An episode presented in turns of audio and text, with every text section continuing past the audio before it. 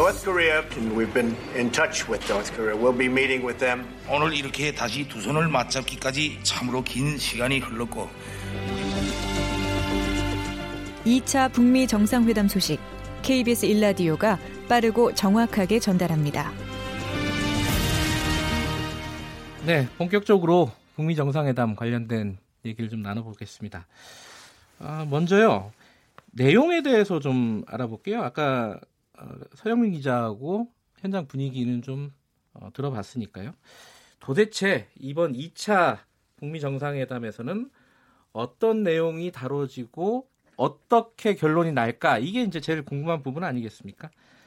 어, 뭐 여러 가지 얘기가 나오고 있습니다. 언론들마다 다 다른 얘기를 하고 있고요. 전문가들마다 조금씩 조금씩 뉘앙스가 다릅니다.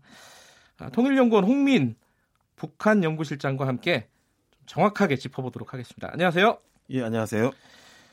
아, 요번에 일단은 전망에 대해서 다 제각각이에요. 그러니까 그렇죠. 뭐 네. 대표적으로는 뭐 조선일보 같은 경우에는 어, 영변 핵시설 부분 폐기도 안 될 것이다. 네. 이렇게 전망을 하고 있고 그러니까 협상 자체가 1차하고 그렇게 다르지 않을 거다. 네. 진전된 내용이 없을 거다라고 좀 부정적인 비관적인 어떤 전망을 하고 있고 굉장히 긍정적인 쪽에서는 어, 빅딜도 가능하다. 네. 뭐 이런 얘기도 네. 있고요. 어느 정도 선에서 보는 게 합리적일까요, 이게?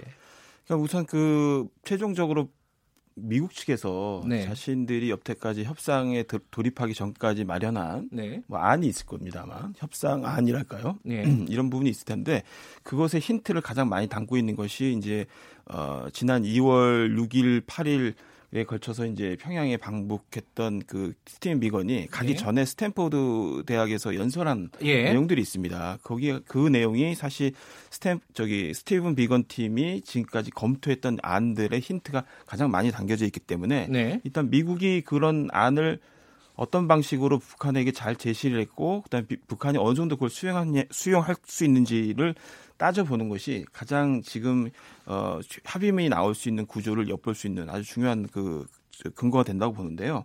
그때 그 스티븐 비건이 얘기했던 로드맵은 이렇습니다.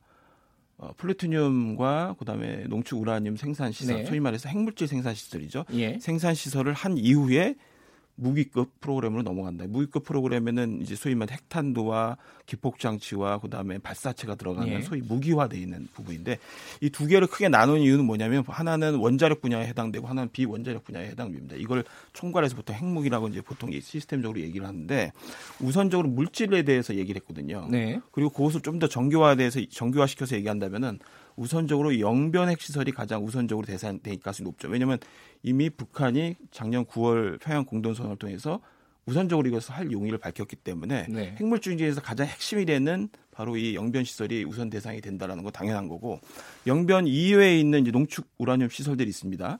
뭐 추정하고 있는 여러 지역이 있죠. 근데 이것은 어, 신고가 전제되지 않으면 사실상 접근하기 힘들죠. 어, 그렇기 때문에 이 신고를 당연히 하고 그 다음에 이제 무기급 프로그램 넘어가는 일련의 어떤 비핵화 로드맵을 미국 자신이 이미 그, 그 스티븐 비건을 통해서 이 밝힌 바가 있습니다. 그렇기 때문에 이번에 나오는 이 합의문 구조는 전체적으로 향후에 나가야 될 방향에 대해서 긴 네 개의 축을 통해 가지고 네 개의 축이 갖는 방향성에 대해서 쭉 큰 틀을 얘기를 하고 네. 그 위에 1차적으로 신뢰 조성, 소위 말해서 지금 현 단계에서 할 수 있는 각각의 서로 비핵화 상응 조치가 액션 플랜 형태로 담길 가능성이 있습니다. 네. 어, 그러니까 소위 이제 그 일부 언론에서 얘기했던 뭐 빅딜이냐 스몰딜이냐 이런 관점으로 가, 봐서는 좀 안 되고 음흠. 전체적으로 예를 들면 이런 예를 들 수가 있겠죠. 네 개 축이라 그러면 뭐 새로 첫 번째가 뭐 새로운 어, 관계 수립이다 그러면은 북미 양측은 새로운 관계 수립을 위해서 뭐뭐 무엇을 하기로 요번에 합의했다 이렇게 네. 들어갈 테고 뭐 평화협정과 관련해서는 한반도의 항구적 평화 정착을 위해서 북미 양측은 종전선언을 비롯해서 뭐 평화협정으로 가기 위한 협상에 향후 하기로 했다. 뭐 이런 식의 이제 소위 큰 방향성들은 쭉 깔리는 거죠. 네. 그 다음에 최종적으로 그 위에다가 그럼 가장 먼저 할 수 있는 조치에 대해서는 구체성 있게 좀 하나는 밝혀줘야 되거든요. 그러니까 예를 들면은 비핵화의 영변 시설에 대해서 우선적인 폐기를 한다. 또 종전선언을 우선한다. 네. 연락사무소를 한다. 이렇게 초기에 지금 할 수 있는 구체적인 조치에 대해서도 또 명기가 될 가능성이 높은 거죠. 음. 그렇게 본다면은 이번에 뭐 그 나온 합의문 자체가 뭐 포괄적 저기 소위 말해서 빅딜이냐 스몰딜이냐 이런 개념으로 보기보다는 음. 큰 거시적 플랜 하나는 깔리고 그 위에 액션 플랜이 지금 현재 가능한 액션 플랜이 위에 담기는 방식이 가장 어떻게 보면 유력한 그 합의문 구조가 아닐까 싶습니다. 그게 이제 궁금한 부분이 이제 영변 플러스 알파라는 얘기 나오잖아요. 네네. 그러면 영변은 이미 밝힌 거고 네. 플러스 알파가 있어야 되는 거 아니냐 뭐 이런 네. 시각들이 있지 않습니까? 네. 플러스 알파가 나올 거라고 보시는 거예요? 그러니까 이제 이런 얘기죠. 그 영변 핵시설이 갖는 위상에 대해서 좀 생각을 해봐야 되는데 너무 어, 영변 시설이 별거 아니 아니냐, 뭐 고철도 예. 고철더비 아니냐, 그리고 뭐 그거 해봐야 나머지 시설이 폐기 안 됐는데 어떻게 핵물질이 뭐 완전히 제거됐다고 얘기할 수 있냐 이렇게 얘기할 수 있는데 물론 틀린 말은 아니죠. 틀린 말은 아니지만 전체 핵무기를 만들어내는 시스템에서 네. 핵물질을 생산하는 그 부- 비중이 거의 8, 90%를 차지할 정도로 굉장히 중요합니다. 음. 실제 무기를 조립하거나 미국 무, 무기 그러니까 소위 발사체라든가 뭐 핵탄두를 만드는 그런 공정들이란 거는 실제 핵무기 시스템에서는 그 큰 비중을 사실 차지하지 않습니다. 네. 근데 영변이 그 핵물질 그 생산하는 곳에서 거의 사실 절대적인 위치를 좀 차지하는 부분이 있습니다. 왜냐하면 네. 타, 다른 곳에 농축 우라늄 시설이 있다고 하더라도 농축 우라늄이 실제 소형화돼 가지고 무기화 되려면은 소위 이제 플루토늄이 생산되는 원자로에서 발생하는 삼중수소라든가 플루토늄이라는 기폭장치에 사용될 수 있는 그런 네, 그 소위 물질들이 있어야 됩니다. 네. 그렇다면 그 말은 뭐냐면 영변에만 플루토늄 생산 시설이 있거든요. 예. 원자로가 있기 때문에 영변에 있는 플루토늄 생산 시설을 없앴다라는 것은 곧 고농축 우라늄 시설이 딴 데 있더라도 그것을 활용해서 소형화시키고 음. 수소폭탄을 만들 수 있는 능력을 상당 부분 줄이거나 거의 무력화시키는 부분들이 상당히 생깁니다. 그렇기 때문에 영변 시설이 갖는 중요성이 굉장히 크다.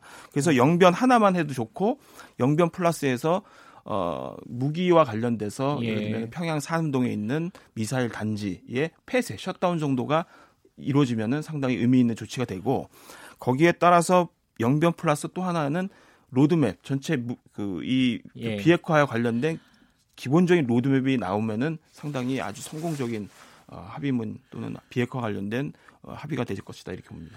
그러니까 이 어, 비핵화 관련된 얘기를 조금 더 하면요. 지금 이제 그 뒤에 나오는 뭐 종전선언이라든가 뭐 남북 경협이라든가 이런 얘기는 조금 다음에 어, 뭐다 2부에서 좀 다뤄보도록 하고요. 오늘 제가 궁금한 부분이 있어요. 이게 네.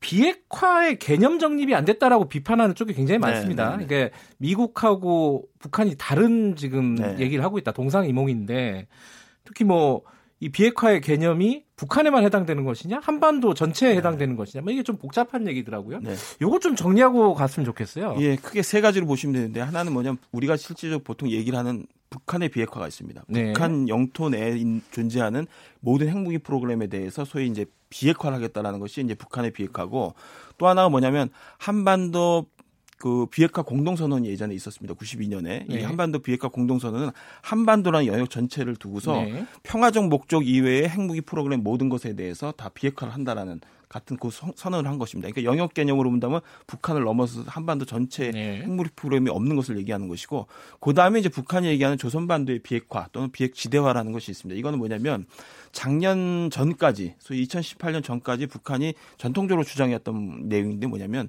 한, 한국에는 전술 핵무기라든가 핵무기가 배치돼 있지 않지만 네. 사실상 미국이 해구산을 제공하고 있다. 네. 아, 그리고 전략자산도 수시로 뭐 전개되기도 하고 그렇기 네. 때문에 이 해구산을 자신이 가진 핵과 동일하게 음. 같이 줄여야 된다. 소위 말해서 핵군축이라는 그 과정을 통해서 양쪽이 다 줄여가야 된다.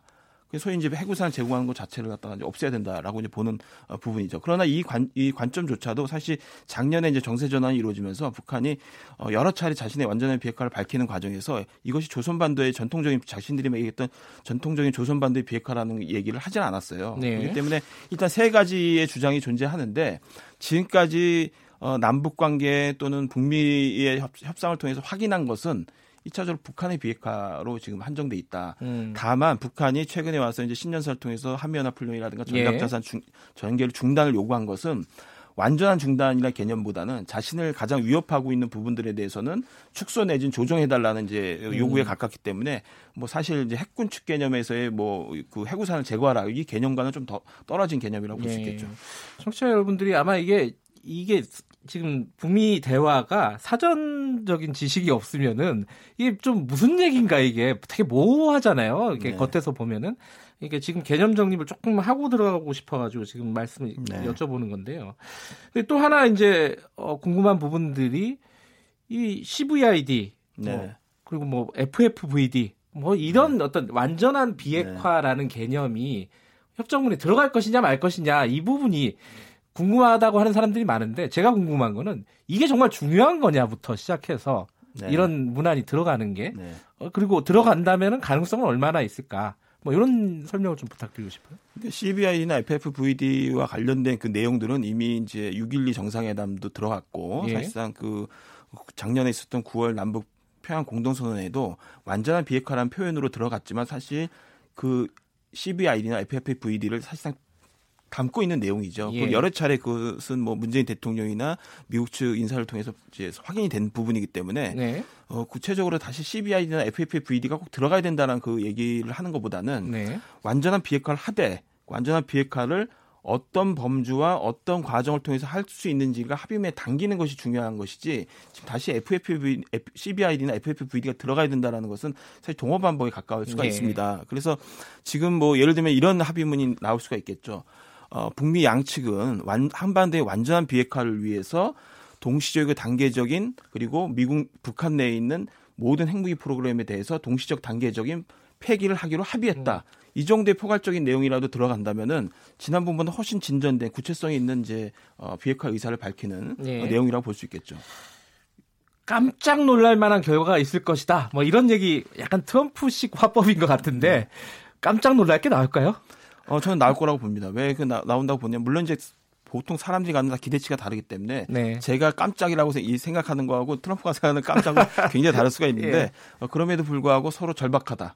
음, 아, 이번 회담이 절박하다. 성공으로 평가받기를 상당히 두 측은 원할 것이다. 예. 그렇다면은 서로 원하는 것을 하나 정도씩은 서로 주고받을 가능성이 높다. 그렇다면 예. 종전선언이나 비핵화 관련해서 상당한 구체성들 확보된 얘기를 합의문에 담을 가능성이 있다 이렇게 봅니다. 알겠습니다. 오늘 여기까지 듣겠습니다. 그 홍민 북한 연구실장 통일연구원 홍민 실장과 함께 어, 어떤 대화의 기본을 좀 마련해 봤습니다. 2부에서는 구체적인 어떤 협상에 대해서 좀 얘기를 다른 분하고 나눠보도록 하겠습니다. 여기까지 듣겠습니다. 고맙습니다. 네, 감사합니다.